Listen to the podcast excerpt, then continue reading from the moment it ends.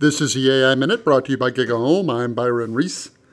Arthur C. Clarke famously said that any technology that's sufficiently advanced is indistinguishable from magic.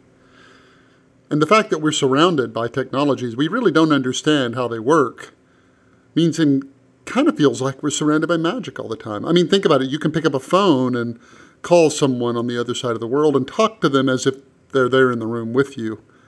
We don't really know how that works, like at a really low, low level, really understand it, or how radio can take the invisible waves that come through the air and change those into high fidelity sound.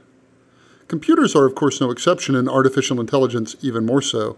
Artificial intelligence is a technology that sits on top of another technology, computers, that we don't really understand. They're, they're so far out of our, our frame of reference. The idea that there are billions of transistors on, the, on an area the size of a postage stamp, all storing ones and zeros, but render them in a way that, that they're able to do things that look intelligent. Because of that, AI looks like magic. And because we don't really understand it, people have a tendency to overestimate what it can do. And that's, in the end, where I think a lot of the fear and concern about AI comes from, is that it still feels something very akin to magic.